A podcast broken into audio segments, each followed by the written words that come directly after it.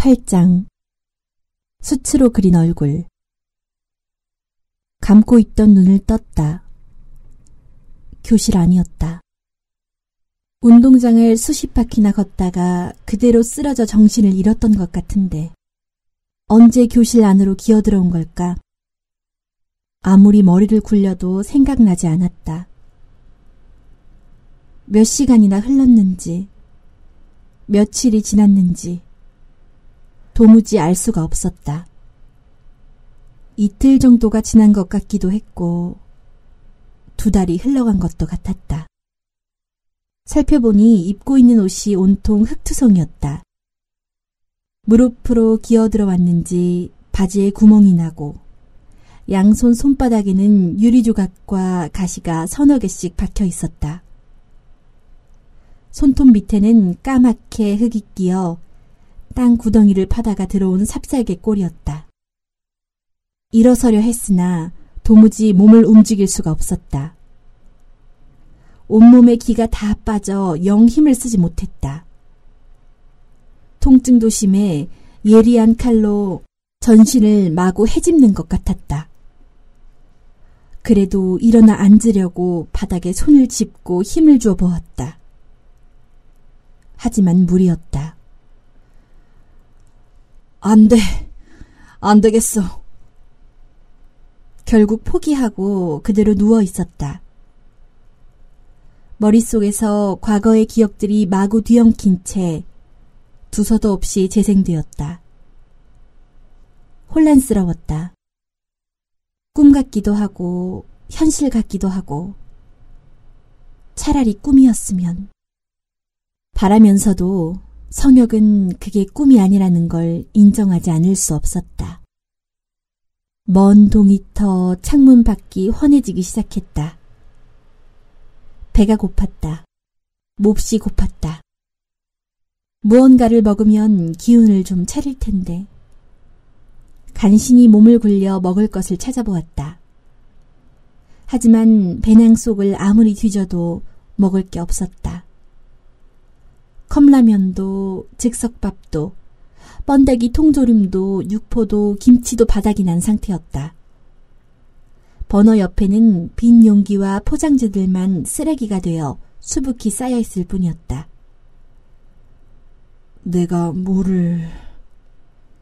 자다가 일어나서 무언가를 먹고서 또 누워 자고 다시 일어나 또 뭘 먹고 그렇게 몇 차례 반복했던 게 어렴풋이 생각났다.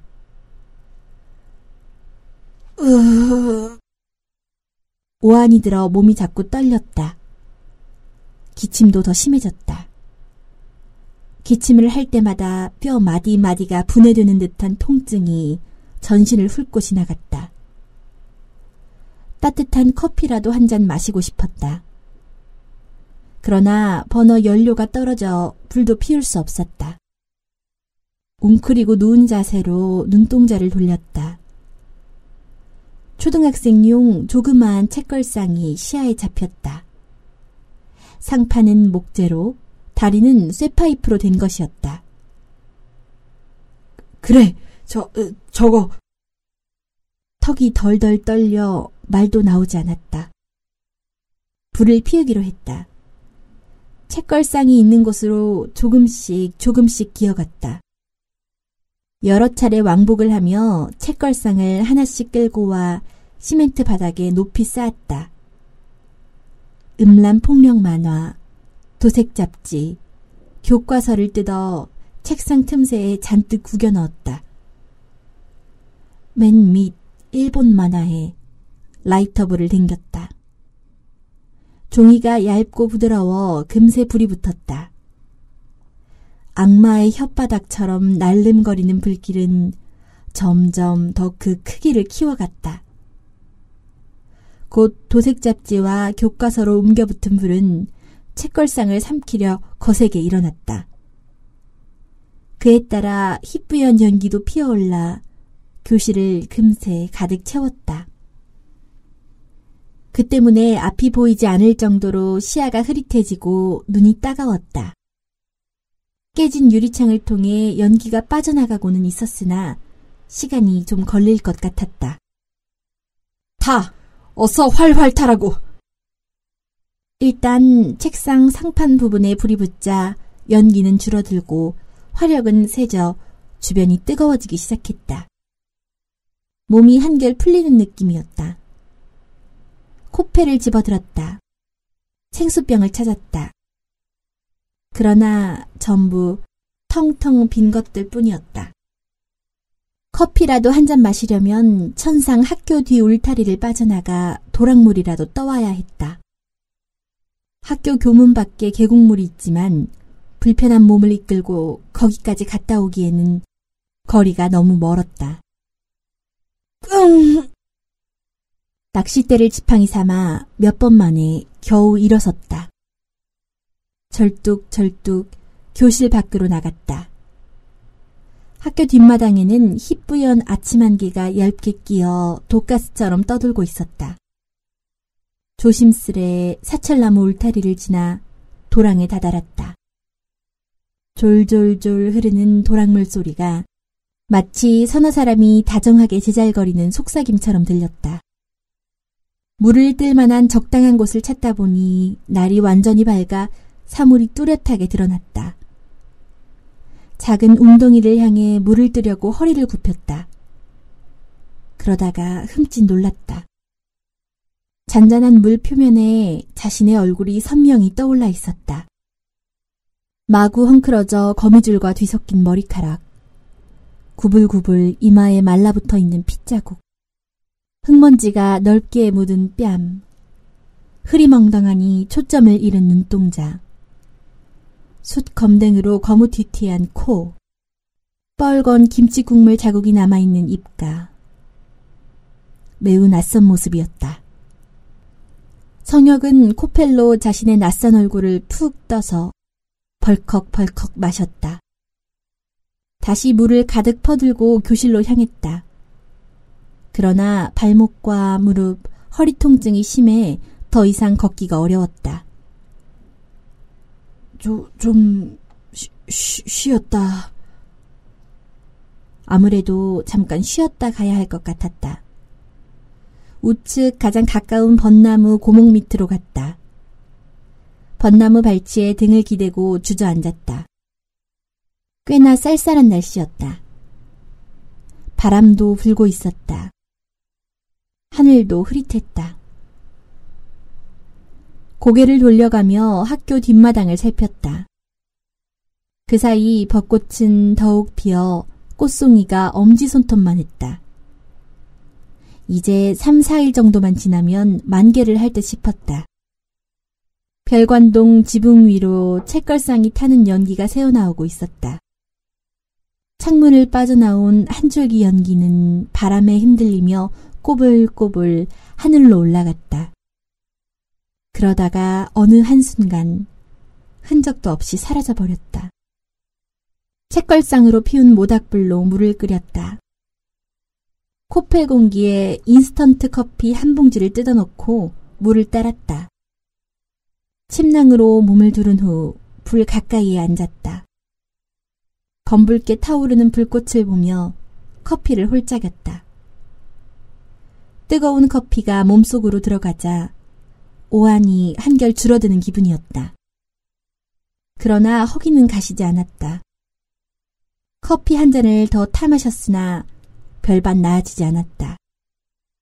오히려 커피의 자극으로 인해 배가 더 고픈 느낌이었다. 눈앞이 점차 노랗게 변하고 현기증마저 잃었다. 오랫동안 움직이지 않고 있던 성혁은 온몸에 두른 침낭을 벗었다.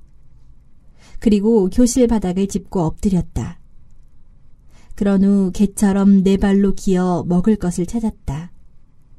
그 자세로 교실 구석구석을 살피며 한 바퀴를 돌았다. 그러나 콩알 한 개 발견하지 못했다. 이런 누라질! 자신도 모르게 짜증이 났다. 욕설이 튀어나왔다. 쓰레기 더미 속을 뒤졌다. 빈 컵라면 그릇 하나를 찾아 들고 혓바닥으로 속을 핥았다. 빈 통조림 캔도 찾아내 혀를 집어넣어 찌꺼기를 먹었다. 라면 스프 봉지와 김치 봉지도 찾아 쪽쪽 빨았다. 즉석밥 용기에 붙어있는 밥풀떼기도 일일이 떼어먹었다. 빈 소주병을 잡고 거꾸로 들었다. 입을 크게 벌렸다. 병 주둥이에 소주가 한 방울 맺혀 대롱거렸다.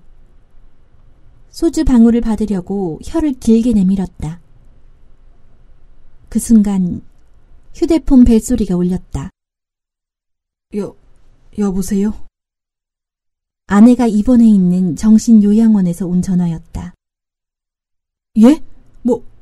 뭐라고요? 너무 놀라 자신도 모르게 벌떡 일어났다. 떨리는 목소리로 다시 물었다. 정말이요?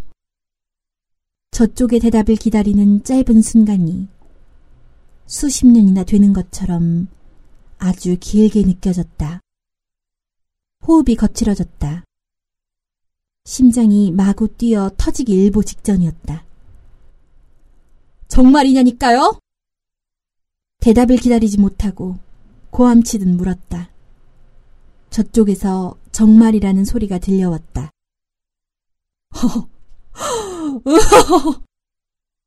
그 소리를 듣고 헛웃음이 새어나왔다. 동시에 눈물도 흘러내렸다. 끝내는 그렇게. 전신의 체세포 하나하나가 모래알처럼 흩어져 와르르 무너지는 듯했다. 성혁은 순간적으로 모든 감각이 마비되어 버렸다. 앞이 보이지 않았다. 소리가 들리지 않았다. 말도 하지 못했다. 냄새도 맡지 못했다. 감촉도 없었고 아픔도 느끼지 못했다. 그런데 허기만은 그대로 느끼고 있었다. 무언가를 배불리 먹고 싶었다. 구멍 뚫린 가슴을 무언가로 메우고 싶었다. 으잇! 손에 잡고 있던 빈 소주병을 힘껏 집어던졌다. 소주병은 교탁으로 날아가 부딪힌 뒤 시멘트 바닥으로 떨어져 박살이 났다. 으악! 구역질이 솟구쳤다. 싫었다. 자기 자신이 너무나도 싫었다. 그 상황에서 배가 고프다는 사실이 자신을 죽이고 싶도록 혐오스러웠다. 역겨웠다. 으악! 교실 바닥에 입을 대고 마구 토해냈다. 입속으로 손가락을 집어넣어 똥물까지 다 쏟아버렸다. 뱃속에 아무것도 들어있게 하고 싶지 않았다.